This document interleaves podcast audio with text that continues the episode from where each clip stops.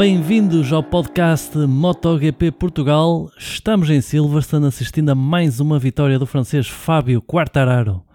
Uh, pronto, além disso, vamos, além do rescaldo da prova, vamos ter também notícias frescas aqui do mercado de transferências. Outra novidade aqui é que hoje somos só dois. Vou ser eu, o Carlos Serafim e pronto, despedi, despedimos o Tó. Achamos que ele não valia a pena estar aqui no podcast, mandámos-lo embora. A partir de agora vou ser só eu, vou ser só eu, o Carlos. Estou a brincar, por motivos pessoais o, o Tó não pode estar cá, mas daqui, daqui a 15 dias para o rescaldo de, de Aragão, o Tó está cá de volta de novo. Yeah. Carlos, bem disposto? Tudo a andar, João, e contigo também. Vamos Pronto, lá ver para trocar aqui mais um, umas ideias aqui. Hoje somos só nós dois. Yeah. Vamos mas... ver como é que se portamos. Com, Poucos, mas bons. Mais nada.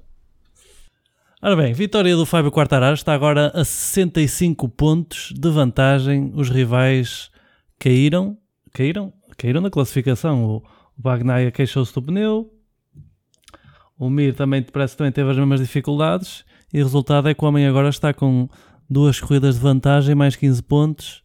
Uh, está entregue, Carlos, o, campeonato para o Quartararo? Faltam 7 provas. É tal coisa. Matematicamente não, não, ainda é possível, mas começa a ser muito difícil quebrar a hegemonia do, do Quartararo esta época, que ele tem estado fantástico. Uh, eu não sei se viste ah, uma entrevista que ele deu na BT Sports a referir-se que aprendeu muito com o ano passado a lidar um bocado com a frustração e este ano tem, tido, tem, tido, tem conseguido gerir essa frustração que teve no, no, no naquele ano uh, o ano passado e agora está praticamente imbatível. Ele fez um fim de semana perfeito. Uh, se alguém quiser chegar só ao pé dele, tem que se esforçar muito e tem que suar muito para chegar lá. Não estou a ver o Bagnaia neste momento a conseguir lá chegar, nem Miller. É, estou, Acho e, mesmo, ninguém. mesmo as Suzuki, mesmo as Suzuki parece que, que estão ali um bocadinho no elástico. Se conseguirem tirar uma vitória esta época, já, para eles já acho que é uma vitória a nível pessoal, conseguir fazer uma vitória mesmo porque realmente o Quartararo está, está, está muito dominante, está, está muito consistente. Isto é, está uma época que não está assim tão diferente da, da passada, tirando que desta vez temos um piloto que, é, que, que, está consistentemente à frente e no ano passado não tínhamos. É verdade. O, o Quartararo está, a pontos acima. Os outros tinham que estar a, a, a, a soar as topinhas todas e mesmo entre a luta eh, para o segundo lugar vai haver ali rixas e pilotos vão perder pontos uns para os outros e o Quartararo vai sair entre as pingas da chuva e vai ganhar este campeonato facilmente. Ele já nem precisa ganhar corridas para ser campeão, por isso. Pois, presumo nesta altura, para ser matematicamente ali uns segundos e uns terceiros é capaz de chegar. Exatamente. Isto os principais rivais ganharem sempre. E dá, e dá também para ver porque as, a, forma do Quartararo é tal que as, as, outras quatro, as outras três Yamahas ficaram em último, penúltimo e antepenúltimo. Ou seja, temos uma Yamaha em primeiro e o resto das Yamahas estão eh, as três, nos últimos três lugares. É esta a, a forma dizer, que está a Yamaha tem duas motas, só tem duas motas, a verdade é esta. Por isso, a ver. Uh, o, o Crutchlow não é piloto para dar a fazer uh, campeonatos e o Dixon é um. Nem rookie pode-se considerar. Está lá a fazer o, o lugar de, de alguém. tirado aos tubarões. Foi completamente. Mas atenção, até o puto portou-se bem, sinceramente. Eu até fiquei muito surpreendido. A dada altura tinha, estava tipo a perder 2 segundos para, para nas, no, no, nos free practice e nas qualificações. Não havia 2 segundos e meio, 2.8. O que vamos a ver? Hoje em dia temos visto pilotos, por exemplo, como o Valentino Rossi a ficar a 1 um segundo e meio.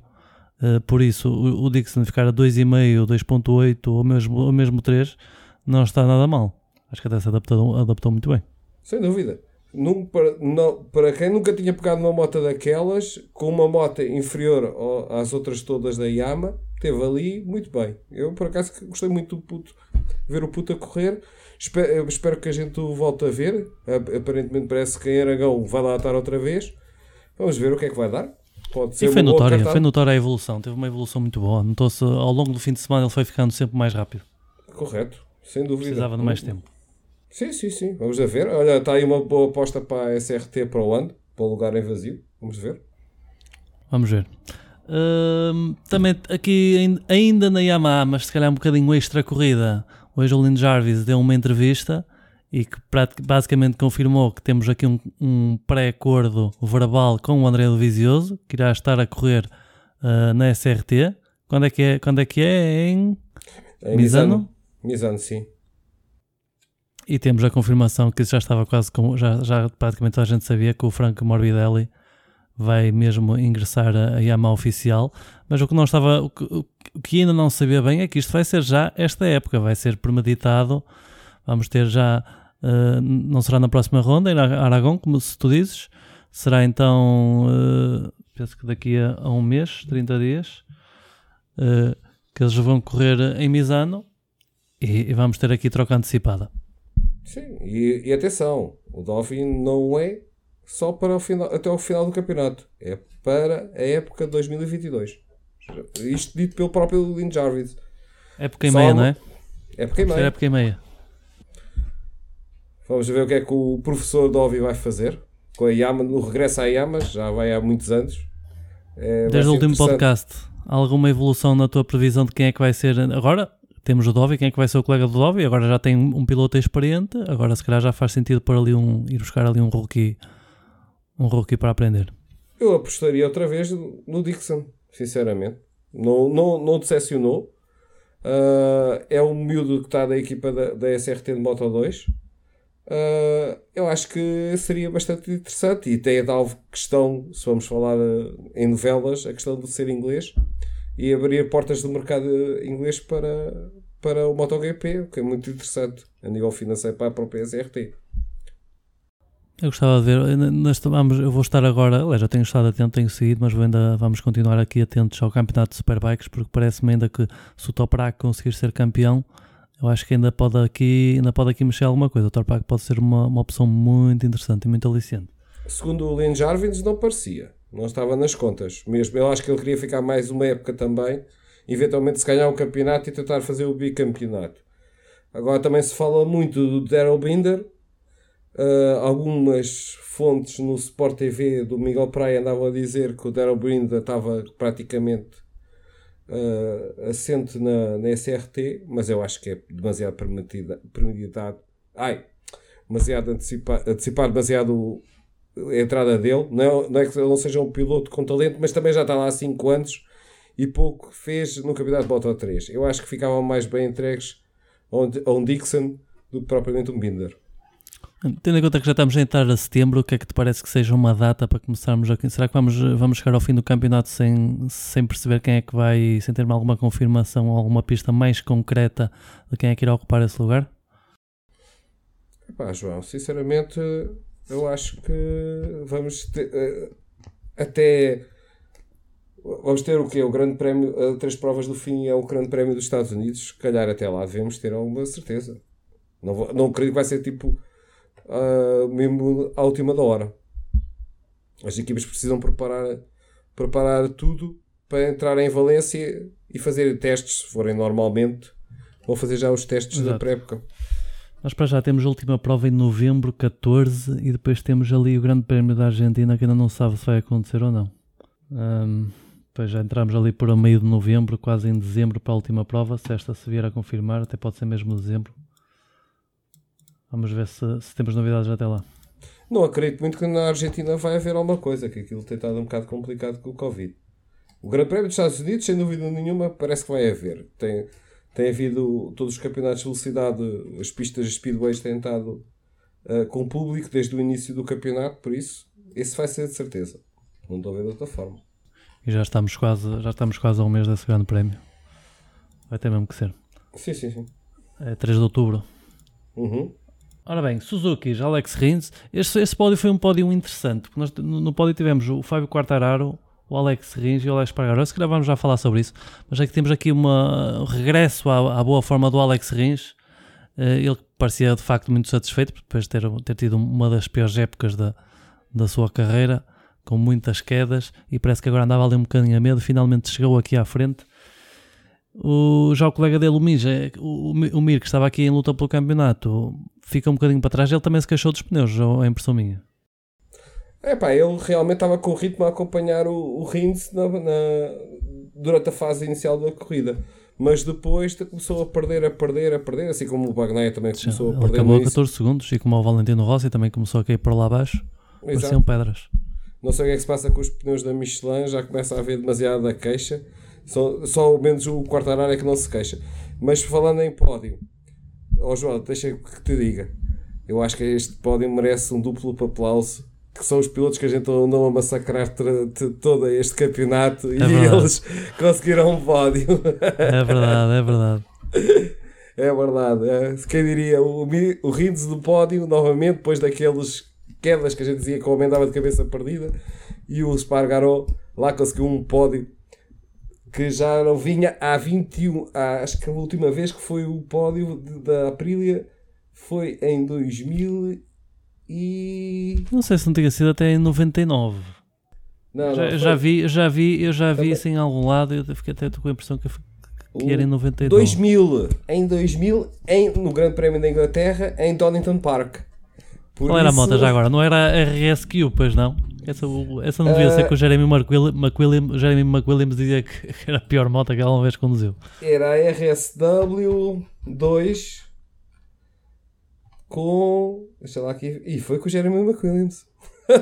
Ah, Aí está. foi com o Jeremy McWilliams. Por isso, a RSW2, né, acho que já era o. Foi, acho que foi a última versão da Aprilia. A especialidade da Aprilia nessa altura era, era motas a dois tempos. Aliás, eles não estão erro, têm um. Não sei se são 54 títulos ou 54 vitórias. Até nas motas de estrada tem, eles, eles colocam lá no tanque. Já não lembro se é 54 títulos ou 54 vitórias. Ora, eles ganhavam tanta coisa no. no deve, deve, ser 54 títulos, porque eles foram muito dominantes na, na, no tempo das 125 e das, e das 250. Eu lembro-me de, de. Estou voltando aqui um bocadinho aos meus tempos eu lembro nem sequer ouvi falar da Aprilia e ouvi falar da Aprilia na altura em que o Max Piaggi e outros pilotos começavam a correr e ganhar corridas na, na, nas, nas categorias inferiores. É verdade, e não vai assim há tanto tempo, eles têm dois títulos de Superbikes. Um, um foi em 2014, não tem erro, depois outro foi, foi para em 2000. Tem três. Tem dois do Max e o do Guintoli, se não estou a erro. Que foi o último, o último campeão, campeão da Aprilia. Foi Sei que nos últimos 10 anos eles têm dois, só se talvez tenham ganho um, um, antes, que eu, não, que eu não me esteja a lembrar. Ganhou no ano de não, uh, não foi no ano de estreia, foi no segundo ano da entrada na Aprilia de, na, com, a, com a RSV4. Depois ganharam a seguir. Ganharam em 2010, em dois, é verdade, tens razão. Em 2010 com o Max Biaggi, 2012 outra vez com o Max Biaggi e em 2014 com o Guintoli. Tinhas, Acho que o, o, tinhas razão. O, de, o segundo Max foi por um ponto de diferença. Porque houve uma corrida que tinha, ou por meio ponto, foi tipo uma história tipo do, do, do campeonato do Lauda, em que uma corrida foi interrompida a meio, meio então ponto, dividiram os meio pontos. ponto do Tom Sykes à frente do Tom Sykes, estou a ver, estou aqui a ver. Eu tenho a ideia meio. disso, meio ponto, fantástico. Muito bom. Mas é, sinceramente. Vingou-se no ano a seguir e foi campeão. Nesta altura andava na Kawasaki, agora anda ali perdido nas BMW. Embora o Aleixo não seja aquele piloto que seja cativante de forma de pilotar, fiquei muito contente de ver a Aprilia finalmente no pódio. Nesta, nesta era de, de MotoGP, já está há 5 anos nisto e acho que já fazia falta. 5 ou 6, não é?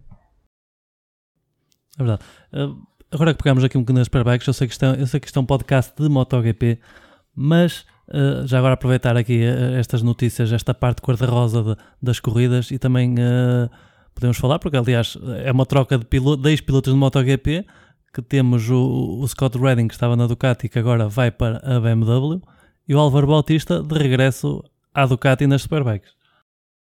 Eu acho que isto são negociatas no meio. Eles vão à procura sempre de um piloto. Às vezes, pilotos que têm muito talento. Não vamos falar, vamos falar mais aqui no Álvaro Bautista. Fez um bom campeonato que teve na Ducati. Não anda ter sido uma decepção. Enquanto o Scott Reddy, pronto, uh, à procura de, algo que consiga levar um bocadinho mais. À procura de melhores resultados. Ou quem sabe um, um chequezinho melhor, não é? Pois, também é verdade. És, és, Ainda há pouco tempo vi uma coisa engraçada, já não sei quem é que disse.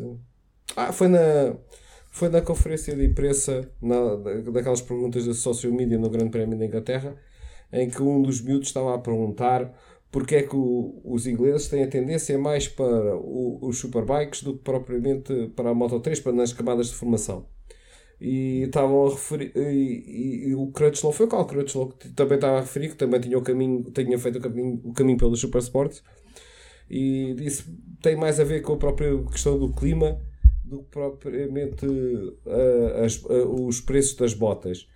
E porque são botas mais pesadas, eram mais fáceis de conduzir no, no, no seco, no, no molhado. E que também que agora estava contente, como agora tem vindo o British Talent Cup, como existe o Asian, o Talent Cup, que está a começar a fazer mais a questão do Moto 3. Vamos a ver. São ingleses, ingleses nas Superbikes são sempre fortes. É uma razão Exato. por E eles têm o próprio British Superbike, não sei, eu para mim o British Superbike a seguir ao, ao, ao World Superbikes deve ser o campeonato, digamos, mais competitivo de Superbikes a nível mundial. O, o AMA na América, antigamente, há 20 anos atrás, era, era muito bom, saía de lá muitos talentos, mas agora aquilo anda um bocado nas ruas da amargura. Eles parece que querem um bocado tentar uh, ressuscitar. Vamos lá ver o que, é que, vai, o que é que vai sair dali. O AMA é sempre inglês, é sempre o americano e aquilo é muito fechado, é para eles. Eles quase nem ligam ao, ao, ao campeonato do mundo porque são sempre os, os americanos e o que é nosso é que é bom. Mas, mas os melhores campeonatos de Superbikes, desculpa lá agora que te diga, é o nosso, é o CNV e é o Campeonato Espanhol, em que o nosso Ivo voltou a ganhar mais uma corrida e fez um quarto lugar e está tá líder do campeonato com 9 pontos. Vamos lá ver o que é que vai dar isto. Temos um português campeão nas terras dos nossos hermanos. Está de, está de parabéns o Ivo, sem dúvida. Bom, vamos voltando aqui um bocadinho ao MotoGP. Aquilo que eu estava a falar é que era um pódio que toda a gente estava visivelmente muito satisfeita. O Quartararo, obviamente, porque passa de uma vantagem, já não, não lembro se eram 47 pontos ao Alexandre e passa para 65, quase que sela aqui o campeonato. O Alex Rins, depois de uma fase muito complicada, finalmente volta a, a boas performances a fazer um segundo lugar. E o Alex Espargaró a fazer o pódio da Aprilia, né? Estavam todos muito, muito satisfeitos. Ali quem ficou à porta foi o Jack Miller e o, e o Paulo Espargaró, que acho que o Jack Miller, até tendo em conta o início de corrida, até uh, fez uma boa recuperação trás para a frente. E eu acho que o Paulo Espargaró, ok, uh, se calhar viveu um bocadinho acima das expectativas ali na qualificação, mas a corrida eu acho que ele até fez uma corrida sólida e uh, ele parece que estava a dar tudo, parece que, parece que não havia mais para tirar daquela moto, não sei se concordas. Epá, eu concordo e vou-te dizer-te, e, e, isto estamos a falar, mas da corrida a acabar, é óbvio, a Honda, como parece, tem tido um problemas na, na parte do pneu de ganhar temperatura no pneu traseiro e da questão da aderência, apostou nos pneus macios. Não sei se o Paul. Atenção, estamos a falar, a corrida já acabou. Não sei se o Paul Spargaro com um pneu médio não teria feito melhor prestação, porque ali viu-se de facto que a moto começa a perder a trajetória, eh, a derrapar traseira demasiado. Sim, perdeu várias e, vezes. Exatamente. Não sei se tivessem feito outra opção de pneus, ele não tinha feito ali uma corrida acima do que todos nós esperávamos. A pole position foi uma volta fantástica. Uh, Viu-se pela cara dele que ele deu tudo o que tinha para dar. Uh, foi muito bom, mas toda a gente estamos a adivinhar que a corrida ia toda tender para o Quartararo, os tempos que ele estava a ter eram constantes. Uh, e a volta do, do recorde, não querer tirar o valor ao pole, foi uma volta fora da. Foi uma volta que ele não fazia mais. não, ele não conseguia repetir aquele tempo. Foi uma e mil. Foi uma e mil, sim. Mas atenção, muito bom. Uh, ele teve um fim de semana muito porreiro. Eu estava a, ver, a, acompanhar os tempos e estava a ver ele ali. Ele não Sim, ele, ele marca. marca. já andava sempre muito junto de marcas. Ele muitas vezes andava, andava à frente nos treinos, tinha, andava com tempos muito competitivos. Correu muito bem, fez muito, um excelente trabalho, sem dúvida nenhuma. O Miller, pronto, uh, não pode estar a fazer corridas de trás para a frente a toda a hora. A Ducati, se calhar ali sentia um bocadinho mais de dificuldades e vimos. Uh, sem tirar a questão do Jorge Martin, o Zarco também ficou bastante para trás. Uh, o Bagdaia perdeu lugares de repente, ficou, nem sei, já nem lembro que lugar é que ficou. Uh, ficou em décimo, quarto. Pronto, para uma pessoa, ele teve quase, teve bastantes voltas em segundo lugar. Uh, Pronto, não sei. Houve uma, uma, Não sei se viste, mas houve um, um pequeno aspecto técnico da, da, Ducati que eles recuaram o, a distância de eixo em, em 1,5 centímetros para, para Encurtaram, não foi? Encurtaram. Eu, eu vi, eu vi, eu vi, eu vi, eu vi falarem nisso. Exatamente. Para ver se conseguiam fazer, ganhar um bocadinho mais speed, corner speed, como eles dizem, na, na, naquelas curvas de, específicas de, de Silverstone. E o Bagdaia durante todo o fim de semana teve bastante bem. Agora depois ele queixou-se que estava a segunda, ele queixou-se no, no fim da prova ele, não foi, penso que foi ele, o Mir, uh, o Rossi, e penso que houve mais gente a queixar-se com problemas nos pneus. O, o, Miguel Oliveira já se tem queixado mais vezes, noutras corridas. O, na última corrida foi o. Um, foi o Jorge Martin também se queixou com o problema dele, que ele estava com um problema no pneu e que ele estava a ter, uh, bom, estava a ter uma, uma vibração. E o Francesco Banaya também teceu algumas críticas à Michelin, a dizer que, que isto é, uma, é a lotaria, agora aos domingos é a lotaria dos pneus, que estava a rodar tipo 3 segundos mais lento do que, do que, qualquer era suposto. E, e, aqui vamos lá ver como é que, que, é que, a Michelin vai, que é que a Michelin vai dizer, ou o que é que vai fazer, porque realmente já esta época tem sido marcada com muitos pilotos a queixarem-se dos pneus. Um deles é o nosso Miguel Oliveira, que teve dificuldades, pelos vistos, a, a, pôr temperatura no pneu da frente. Parece quase uns problemas já Dani Pedrosa nos tempos da, da HRC. Epá, o Miguel foi um bocadinho decepcionante, de facto. Não, não querendo estar aqui a justificar que seja tudo os pneus. É uma pista que ele não é propriamente forte, não é conhecido como ser um piloto bastante uh, competitivo, muito competitivo. Não é que seja, não seja competitivo, mas uh, epá, eu acho que aqui a questão dos pneus já começa a ser generalizada. Ou eles trocam do simétrico para o simétrico e vê-se todos a queixarem.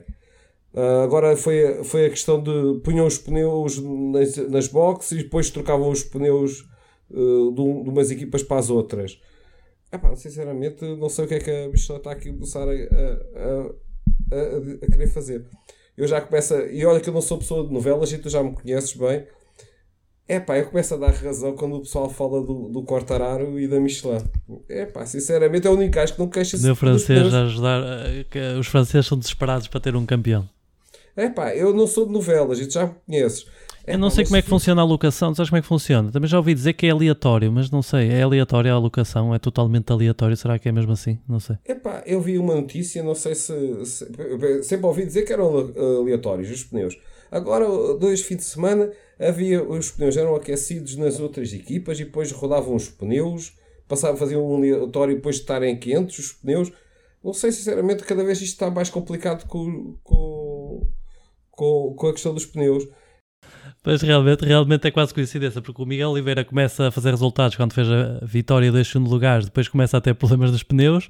O, o, o Martin ganha, ganha a corrida, na, na corrida a seguir tem problemas dos pneus o Bagnaia sobe ao segundo lugar e agora o Bagnaia também tem problemas de pneu. Parece que quem chega ao segundo lugar começa a ter problemas de pneu. Tirando o Quartararo. Tirando o Quartararo. É, pá, o é mais com os fatos, com os feixes. É, os fatos, exato. os fatos, essa, essa fica para a história. Uh, mas é pá, sinceramente, não sei o que é que se passa ali com os pneus. É pá, eu, eu já sou dos tempos antigos. É pá, voltem aos fabricantes de pneus, isto desde 2007 está sempre confusão. O que, ah, e tal, devia estar todos com o mesmo par de pneus para estarmos todos iguais.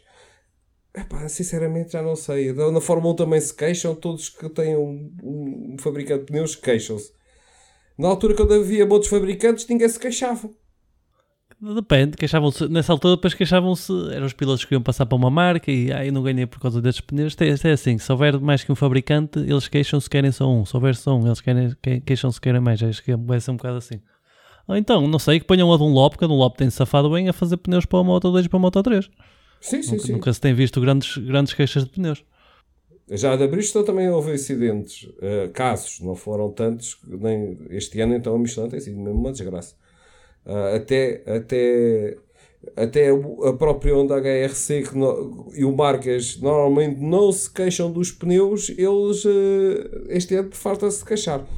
Aqui a Michelin tem uma vantagem em relação, por exemplo, a pôr uma Bridgestone, é que uma Bridgestone, a Bridgestone sendo japonesa e havendo motas japonesas pode sempre levantar aquela questão de haver algum tipo de favorecimento apesar de que no tempo na Bridgestone, com aquele grande pneu da frente, acabava muitas vezes era para favorecer as Ducatis.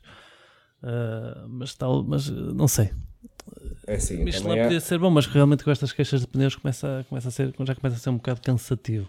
A gente sabe que que a FIM pede que o pneu seja desenvolvido em determinados aspectos, de forma, neste caso, especialmente de forma a evitar que haja mais eyesides, ou seja, o pneu da frente tem tendência a ser mais escorregadio. O primeiro a ceder, não é? O primeiro a ceder, que é para eles caírem de, caírem diretamente para o chão, não andarem pelo ar, uh, de forma a evitar as grandes lesões. Mas tudo bem, a gente já sabe, não quer ver pilotos magoados, nem ninguém lesionado, nem, nem e coisas piores. Uh, mas é pá, sinceramente, tem que ser, tem que ser entender esta questão dos pneus. Como houve a situação do, do pneu do Miguel Oliveira no Grande Prémio da Áustria, que faltava lá dois pecados. Também aconteceu de facto com a Michelin, com a Bridgestone na altura, no, do, com o Rossi. Uh, agora, não podemos esquecer é que a, Michelin é a maior fabricante de pneus do mundo. Tem um grande peso no, mercado mas também tem que saber o que é que anda a fazer. Também não, não é só pagar para ter lá os pneus. É, é verdade. Uh, pronto, vamos agora, isto agora com estas críticas, com este preço negativo, vamos ver como é que responde, como é que a Michelin vai responder. Certamente isto não pode, não vai poder continuar assim. Vamos ver se eles conseguem ter aqui os compostos um bocadinho melhores. O Miguel, a verdade é que o Miguel teve dificuldades com o pneu. Penso que neste, desta vez não tenha sido degradação, ele tinha-se queixado da, tinha-se queixado que não estava a conseguir pôr temperatura, entretanto a KTM também parece que veio dizer que ele ainda não estava totalmente recuperado da mão. Uh, o que é verdade é que as KTMs, talvez pela primeira vez, uh, pela primeira vez na vida, estão todas no top 10, menos o Miguel Oliveira. Uh, um, que até parece ser um fim de semana bom para a KTM.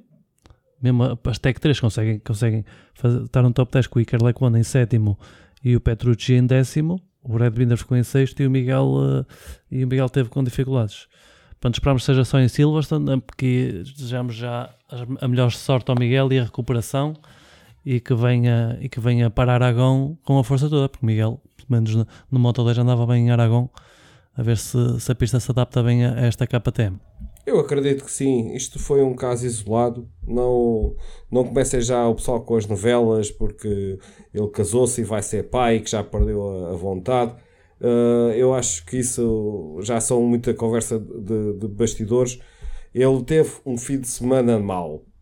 E eu acredito que a Aragon já vai estar aí a bombar a sério e fazer os seus os resultados que a gente está habituados a ver. Uh, relação à KTM, grande corrida do Iker Lacona. Sinceramente, o puto teve muito bem. Parece que esta mexida toda do, do, do mercado, uh, da, da, entrada do Remy Gardner e do Raul Fernandes do, da semana passada, parece que o fez acordar e a não cometer tantos erros. Muito bem, sinceramente, grande corrida. É verdade. Parece o tempo quando o Lorenzo, a Ducati anuncia que o Lorenzo vai embora da Ducati e o Lorenzo começa Começa a fazer altas performances. É quase, é quase, é quase. No Moto 2 ganhou o Remy Gardner, numa grande luta com o, com o Marco Bezecchi. Grande corrida, fogo. Quem brutal. também voltou ao pódio, que já não voltava desde 2019, que tinha feito uma época fantástica em 2019, parecia ser que ia ser um grande prospecto de Moto 2, mas entretanto, depois em 2020 parece que morreu um bocadinho ali, estava sempre a cair. Foi Jorge Navarro, com a, com a voz ao escuro, que volta ao pódio. E, uh, e depois temos o Sam também andou ali à frente, mas depois, uh, depois, depois ficou, caiu um bocadinho, mas ainda assim acabou dois segundos. Eu por acaso uh, o que entretanto parece que decidiu aqui foi a queda do Raul Fernandes, uma queda a grande velocidade que pronto, começa agora fica, já tem mais de 40 pontos de, de distância do Remy Gardner e começa-se aqui a adivinhar também já um possível campeão para o Moto, para o Moto 2, mas aqui ainda estão mais perto. Aqui uma, uma perto, queda sim. do Remy para isto voltar tudo, voltar tudo a ficar competitivo. Uhum. Mas foi uma excelente corrida, viste, João? Muito vi, bom. Vi, vi, muito bom. Epá, foi mesmo até ao fim.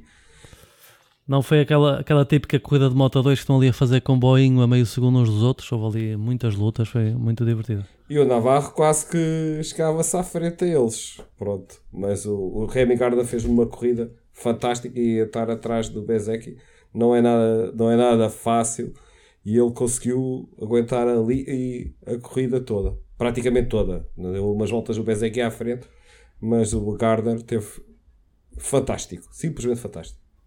Eu acho que o Navarro, acho que o Navarro é um piloto que tem qualidade. Ele andava muito bem no Moto 3, depois ali no Moto 2, eh, pronto, caiu aqui um bocadinho para, para a moto a speed up, pronto, que agora é a voz ao escuro. Uh, e que nem sempre parece ser a moto mais fácil. Lá fim de semana funciona bem, outros funciona mal. Eu acho que o Fábio Quartararo é prova disso, foi que ele, que ele pilotou e, e era bastante inconsistente.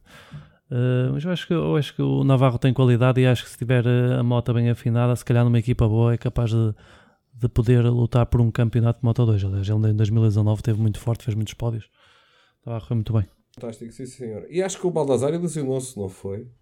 Teve uma queda muito grande no warm-up e acho que se ilusionou e depois não, acabou por não correr. Olha, as melhoras para o Baldassar, ver se, se ele volta em breve. Mas, o Nav mas atenção, estamos a falar do Navarro, não te esqueças que o Navarro ainda é bastante novo e está, não há assim há tanto tempo no, no Moto 2. O, Re, o Remy Garda já está para aí há 5 épocas uh, no, no Moto 2 e este ano é que está a ter a sua época. Por isso pode ser que para o ano ainda tenha a dele. Contra o Acosta. Tudo a ponto. Bem, esperemos sim. No Moto 3 foi uma, ali uma, uma luta pouco luta, basicamente foi ali o comboio do, do Fenati e do Antonelli a dominarem completamente este grande prémio. O Fenati teve durante todo o fim de semana completamente imparável, teve uma brincadeira. Apareceu ele o Valentino Rossi e o Valentino Rossi a dizer que, que recebeu alguns conselhos de como ser rápido ali em algumas curvas de, de Silverstone que o ajudou a ser, a ser mais competitivo, porque o Valentino Rossi este, este fim de semana esteve bastante bem. Esteve bastante competitivo, andando ali pelos top 10. Foi diretamente ao Q2. Ele disse que foi, que foi a ajuda do Fenati e o Fenati de facto estava imparável, ganhou a corrida e é precisamente tirar o chapéu ao Antonelli, que foi o único piloto que conseguiu ir com ele. Depois ficaram aqueles dois grupos mais atrás. Exatamente. E no terceiro grupo, onde, surgia, onde, onde, também houve uma boa luta dos líderes do campeonato, do Pedro Acosta e o Sérgio, Gar o Sérgio Garcia, mas na última volta o Pedro Acosta conseguiu ali uh, em luta com o Garcia, acabou o Garcia por ficar para trás e o Acosta conseguiu amelhar mais meia dúzia de pontos. Ele Sim, e o Garcia com 46 não pontos. E o Garcia não pontuou. Pois, porque eles, eles estavam a lutar uh, pelo décimo lugar ou décimo primeiro. Era, décimo, era o décimo lugar, estava no grupo do décimo. Estava ali dois grupos grandes, era o grupo do décimo e o grupo do terceiro. Uh, andavam ali, ninguém sabia quem é que conseguia, quem é que passava, uh, conseguia ganhar, ganhar aquela posição. Agora que o Fenati teve do outro mundo, poça, e a segunda corrida que ele faz e que vê-se consecutivamente. Parabéns ao Fenati. É que é verdade. Como é que está, como é que está o Fenati para, para a próxima época? Vai já Moto 2? Vai continuar no Moto 3? Sabes alguma coisa? Tens alguma coisa em mente? Sinceramente não sei. Não sei. Ele está, ele está na, na equipa do, do Max. Por isso não sei se haverá aqui alguma subida.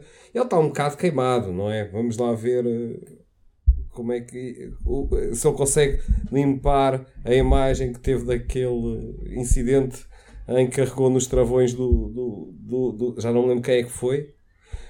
Mas a ver se ele limpa ali um bocadinho a imagem. Pode ser que consiga subir para a Moto 2.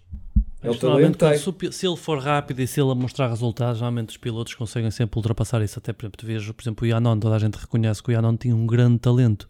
E a Aprilia, apesar do, do, do, problema de doping que ele teve de andar ali, a Aprilia, a esteve sempre ali um bocado ao lado dele e a ver o que é que dava, se ainda, se ainda conseguir buscar ali alguma coisa porque afinal estas, estas equipas vivem muito dos resultados e às vezes ter publicidade, às vezes ter publicidade má nem sempre é, é, é, às vezes mais vale ter publicidade má do que não ter publicidade nenhuma, do que nem sequer aparecer. Uh, mas pronto, vamos ver como é que o sou, sou, sou Fenati continua a ter bons resultados e ele já não me lembro da idade dele, mas a, dada altura também começa a atingir a idade limite do Modo 3, já não sei se são 25 anos. A idade limite, não. Não? acho que não. O, o McPhee não, te, não estava a chegar à idade limite, não ia ser tipo quase obrigado a passar para o Moto 2. Olha, não desconheço, oh, oh, João, sinceramente desconheço. Mas que eu lembro-me de, de. Ai, como é que ele se chamava? Que teve anos ah, e anos. Estou aqui a ver, 28 anos. A idade limite é 28 anos. Nenhum deles deve estar, nenhum deles está a chegar aí. O Romano Fenati tem. O Romano, Romano Fenati tem 25 anos e o John McPhee tem. Não, estava a ver aqui. Parece-me aqui uma Catarina McPhee. Esta tem 37, esta já não podia ir para o Moto 3. Agora pus um, um John McPhee e apareceu-me um, um, com 90 anos. Este também já não pode ir para o Moto 3. Esse também não, esse também não. Este também já não pode. não sei. Mas o, o, o, 27 anos, o John McPhee nasceu em julho de 1994. Por isso, se a idade limite é 28, não sei se, se, se os 28 é inclusive mas uh, o, o Marquês está a chegar ao limite do Moto 3. Tem 25. Ah, pronto, 25.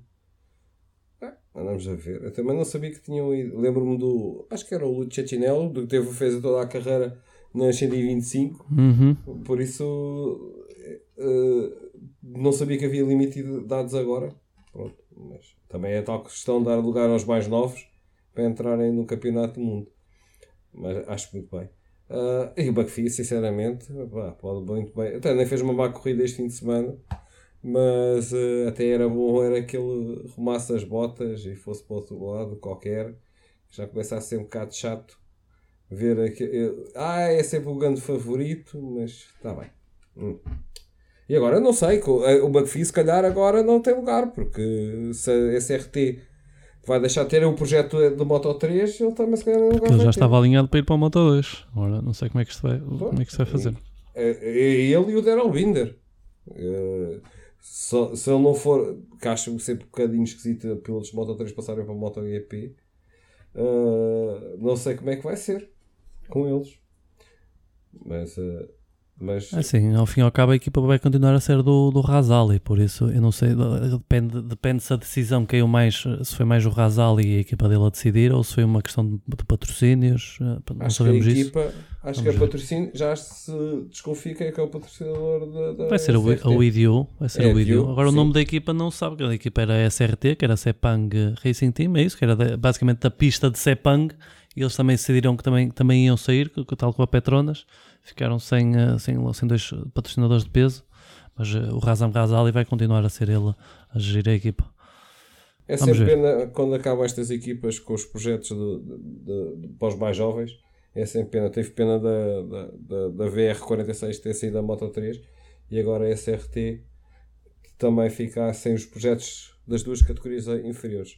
Mas pronto, o dinheiro está na MotoGP, não está na- nas outras Pois. duas. E principalmente estranho pela, pela VR46, porque o, o projeto VR46 era precisamente para fomentar os talentos jovens, porque estávamos numa altura do MotoGP que havia uma grande hegemonia de pilotos eh, espanhóis e os italianos que também costuma, que, que tradicionalmente andavam em muita força, notava-se pouco, poucos talentos a aparecer ou pouca aposta nos talentos e a equipa VR46, nesse aspecto acho que foi até bastante bem sucedida, eh, era fomentar mesmo o, o- o talento italiano de- para o MotoGP. Por isso acho que, não sei, eh, é estranho não haver uma, uma categoria, no, no- não estarem eh, presentes no Moto 3. É que nem são muitas equipas italianas que estão no, no Moto 3. Temos a Italtrans, né? Ah, a Leopardo é inglesa, a Sica, a Sica é italiana, pronto. Não estou a ver aqui muito mais equipas. Ah, e no Moto 3 não está a Italtrans.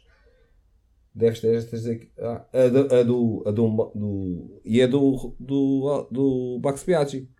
Não estou a ver aqui mais equipas italianas. Vamos a ver o que é que vai dar. Tenho pena porque o projeto baseou-se do da VR46 de meter os pilotos italianos como tu disseste. E acabas por tirar a porta de entrada aos pilotos italianos. Mas pronto, é assim. Uh, queres, queres deixar aqui alguma coisa? Temos Superbikes no próximo fim de semana em, uh, em uh. Uhum. E temos para a semana a Carlota de volta às pistas em Évora. Já agora, o Mini GP, vai, o Mini Velocidade vai correr na, na- em Évora, no cartódromo, para este fim de semana. Ah, também temos em 11 de setembro, ainda falta um bocadito, o CNV regressa ao Estoril. Pode ser que já haja público e a malta vá ver. Se houver público, não faltem. Ah, e temos, eh, já falámos sobre o Ivo. Os nossos outros pilotos também não fizeram, não fizeram resultados tão evidentes, mas fizeram bons resultados. O, o Pedro Nuno fez um décimo segundo na primeira corrida e fez um sétimo. Já está um bocado afastado do campeonato, da luta pelo título, mas não deixa de ser, de, de ser muito positivo. O Gonçalo Ribeiro e, e o- os putos do Miguel Oliveira andaram ali um bocadinho fracos, entre- nos- abaixo do décimo lugar. E depois temos ainda aqui mais qualquer coisa que eu tinha para dizer, acho eu. Ah, o Campeonato de Espanha agora também para. Faltam duas corridas. Vamos tentar apoiar o máximo o Ivo. A ver se ele consegue ganhar o campeonato. Já temos mais duas corridas. A próxima é em outubro. Que resultado pode ser, que resultado pode sair daqui do Ivo ser campeão do CV? Onde é que isto pode ir dar? SB. Superbikes? Do SB. Por exemplo, Superbikes, Super Sport é capaz de dar para para aí? O Ivo ainda Uh, que idade é que tem o Ivo? O Ivo tá- é mais novo que o Miguel. Eu acho que tem 25. Se não estou em erro. Já agora, só para Se ver aqui. Moto, Moto 2. uh, Só só para, para o. CEV. O Moto 2, se fosse bom, era para o CEV. Positivo para ele. Ah, eu acho que ele era piloto para pagar num- numa BMW de Superbikes. Eu acho que era uma grande aposta, já que ele está está a ser piloto de BMW no, no SBK. Era engraçado. Sin- Sinceramente. para a Eu- reforma do Sykes. É pá, eu acho que a BMW já precisa de, de sangue novo. Já não é só estar. A, é como tu dizes, ó, João. Eu que, Não já rodar os pilotos, não é? É exatamente, ia comer bolachas. que tem que começar a mostrar um bocadinho mais de, do porquê que é o- um dos maiores fabricantes e aquela S1000RR que toda a gente diz que voa e depois não, não ganha nada. Pronto. Estava aqui a ver que idade é que ele tem. Eu nem sei, sinceramente. Pronto, já foi campeão em 2016 do CAV Superstock.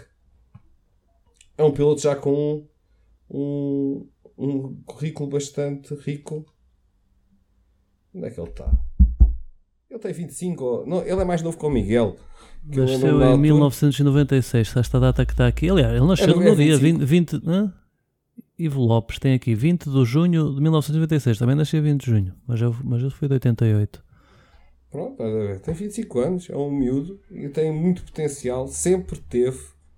Não, não teve, a- se calhar, a, a, a sorte ou o aconselhamento que o Miguel teve, ah, mas ele é, é mesmo topo.